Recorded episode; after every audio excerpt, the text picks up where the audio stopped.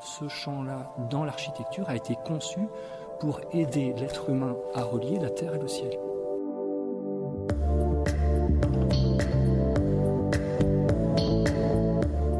Avec cette série de podcasts Ma vie avec l'histoire, ça m'intéresse vous emmène dans les coulisses de notre patrimoine. Dans ce nouvel épisode, notre journaliste Afsané Saboui a rencontré Olivier Manot. Cet acousticien fait chanter les pierres au Mont Saint-Michel. J'ai eu la chance de rentrer cet hiver dans la magnifique abbaye classée du Mont Saint-Michel. Un soir, juste après l'heure de fermeture au public, je me suis retrouvée dans cette église déserte avec deux chercheurs atypiques, Olivier Manot et Cécile Barandon, qui sont spécialistes de l'acoustique des églises romanes. Cécile Barandon s'est placée au centre du chœur, elle a commencé à chanter une gamme, et là s'est produit un phénomène acoustique saisissant qu'Olivier Manot décrypte pour nous.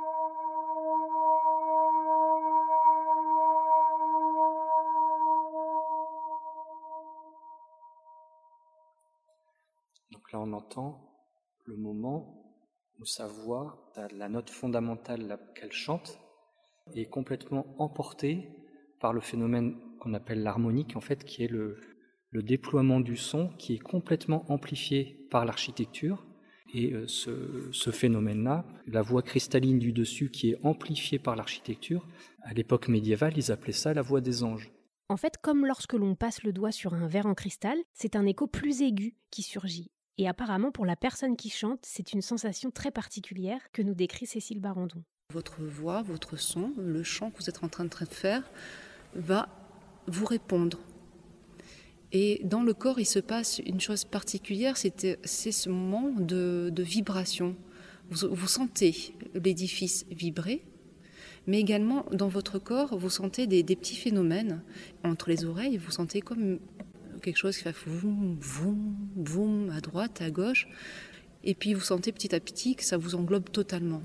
Le son va entièrement vous parcourir et rentrer. Donc quand je dis rentrer, c'est que c'est une vibration vraiment intérieure, mais en même temps très apaisante. Donc vous êtes quelque part transporté, vous n'avez pas envie que ça s'arrête. Par moments, vous êtes tellement transporté par cette magie, par cette, euh, cette osmose en fait qui se passe, cette communion, que ben, vous continuez et c'est euh, jusqu'à tout d'un coup un essoufflement. Mais ce sont des moments très beaux à vivre et très intenses.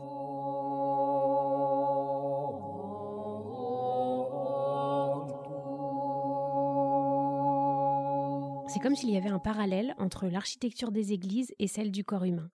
Imaginez que votre tronc correspond à la nef et votre tête au cœur de l'édifice. Maintenant, écoutez l'exercice que propose Olivier Manot. Vous allez poser votre main gauche sur le sommet du crâne et la main droite sur, sur la cage thoracique. Vous allez maintenant faire le son A.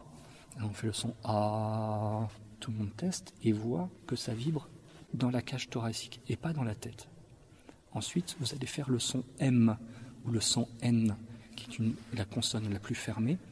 Quand vous faites ça, ça vibre dans la tête et pas dans la cage thoracique. Donc vous vous rendez compte qu'il y a certains sons. Donc la voyelle la plus ouverte, c'est le A, vibre dans le bas du corps, et la consonne la plus fermée vibre dans le haut du crâne. Et donc on voit bien qu'il y a certains sons qui vont sonner dans la nef, dans le corps, et vous avez certains sons qui vont terminer, qui vont arriver jusque dans la boîte crânienne, qui correspond à l'abside du cœur dans un lieu. Et que ça soit dans la tradition, par exemple, du bouddhisme ou dans la tradition judéo-chrétienne, vous allez avoir le Om bouddhique, comme le Amen chrétien ou judéo-chrétien. Et en fait, c'est la même trajectoire du bas du corps vers le haut, de la nef vers l'abside, de, la terre vers le ciel. Et donc en fait, ce champ-là, dans l'architecture, a été conçu pour aider l'être humain dans, son, dans sa voix, dans son corps et dans son rapport à l'architecture, à relier la terre et le ciel. Qu'on soit croyant ou pas croyant, c'est une expérience anthropologique, physique, chantante qui est quand même assez enthousiasmante.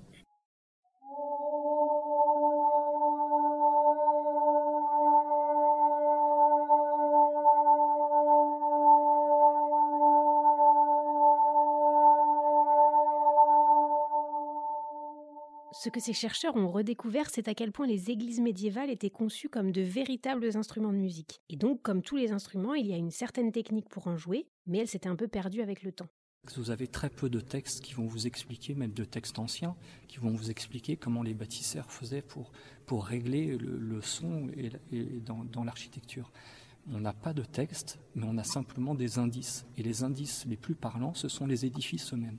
Donc aujourd'hui, puisqu'on n'a pas de texte, eh ben, Cécile et moi, on va d'un lieu à l'autre et on fait parler les lieux. On, les interroge à travers le son, à travers la voix, à travers les dimensions, et on se rend compte qu'on a des indices convergents. On va dire que ces lieux ont été construits avec le son et pour le son, et donc on a apprivoisé les phénomènes acoustiques.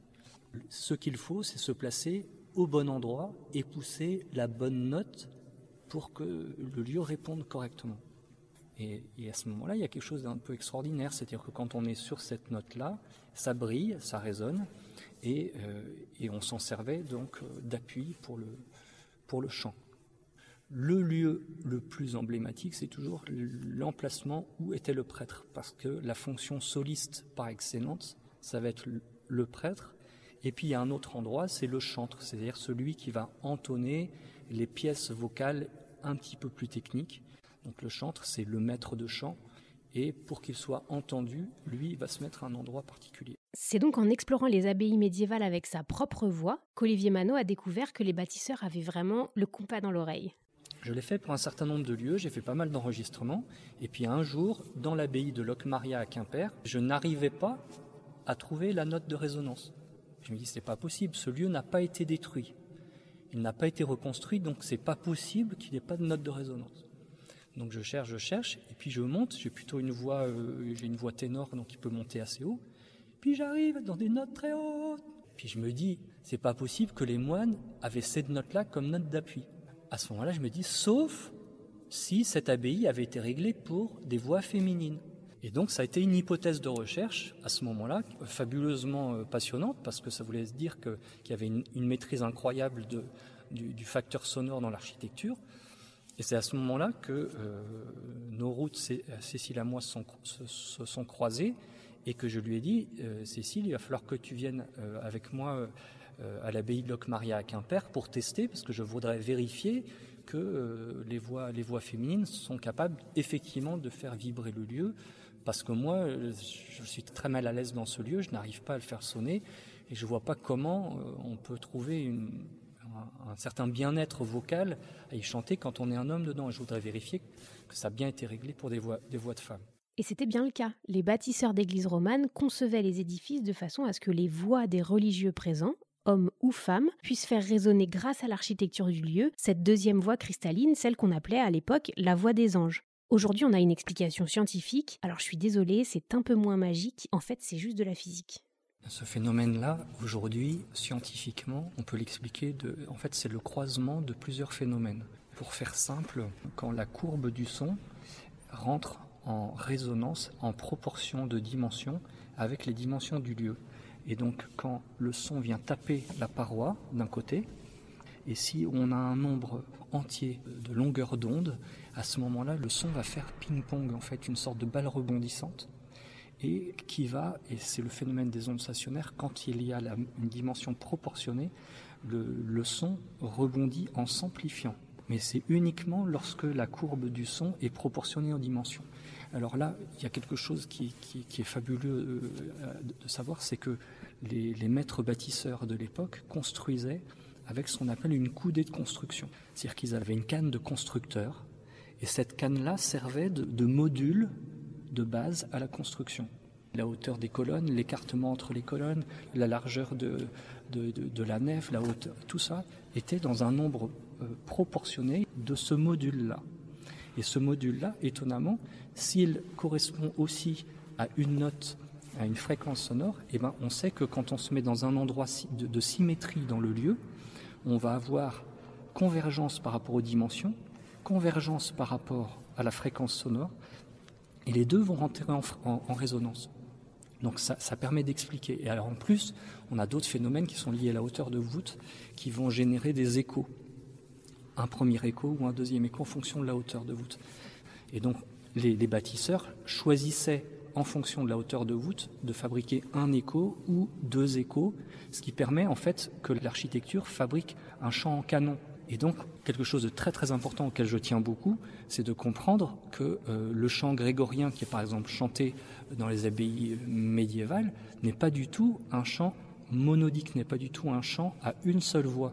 Même si les moines chantent à une seule voix, vous allez avoir une mélodie qui est sur, sur la partition, en fait, en décalé, l'architecture fabrique la deuxième voix. Et ce qui fait que si vous fermez les yeux, on ne sait pas exactement combien de personnes sont en train de chanter. Simplement parce que le lieu, c'était en fait un instrument de musique qui a été conçu euh, pour, euh, pour, pour, pour cela. Et alors, ce qui est très important de savoir, c'est qu'avec l'apparition du gothique dans les grandes euh, cathédrales gothiques, par exemple, que ce soit à Paris, à, Reims ou ailleurs, eh ben, en fait, ces phénomènes sonores, vous ne les entendrez plus.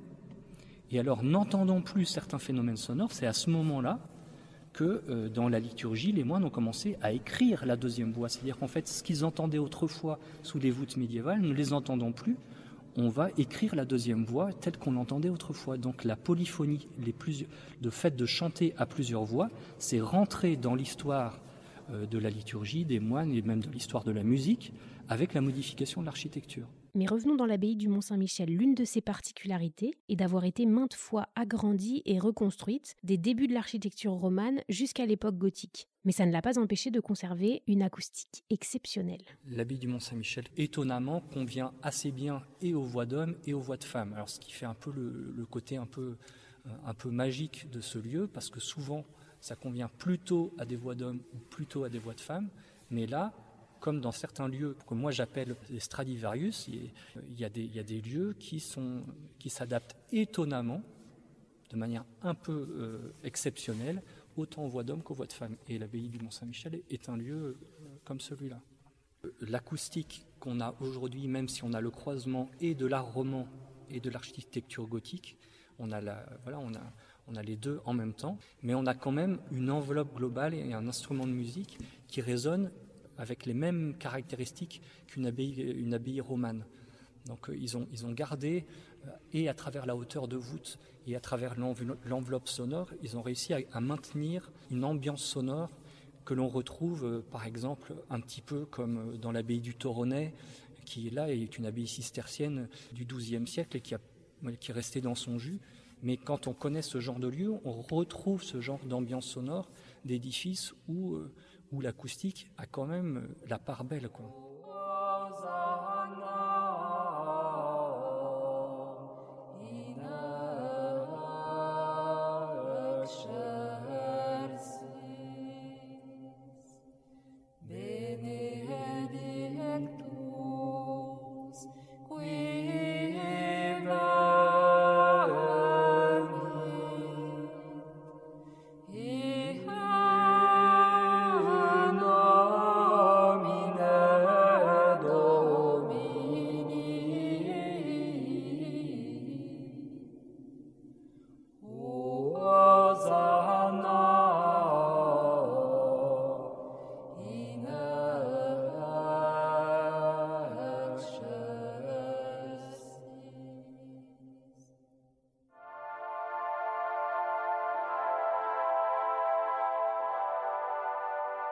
Merci de nous avoir écoutés. N'hésitez pas à recommander ce podcast autour de vous et à le noter sur les plateformes dédiées et rendez-vous la semaine prochaine pour un nouvel épisode de Ma vie avec l'histoire.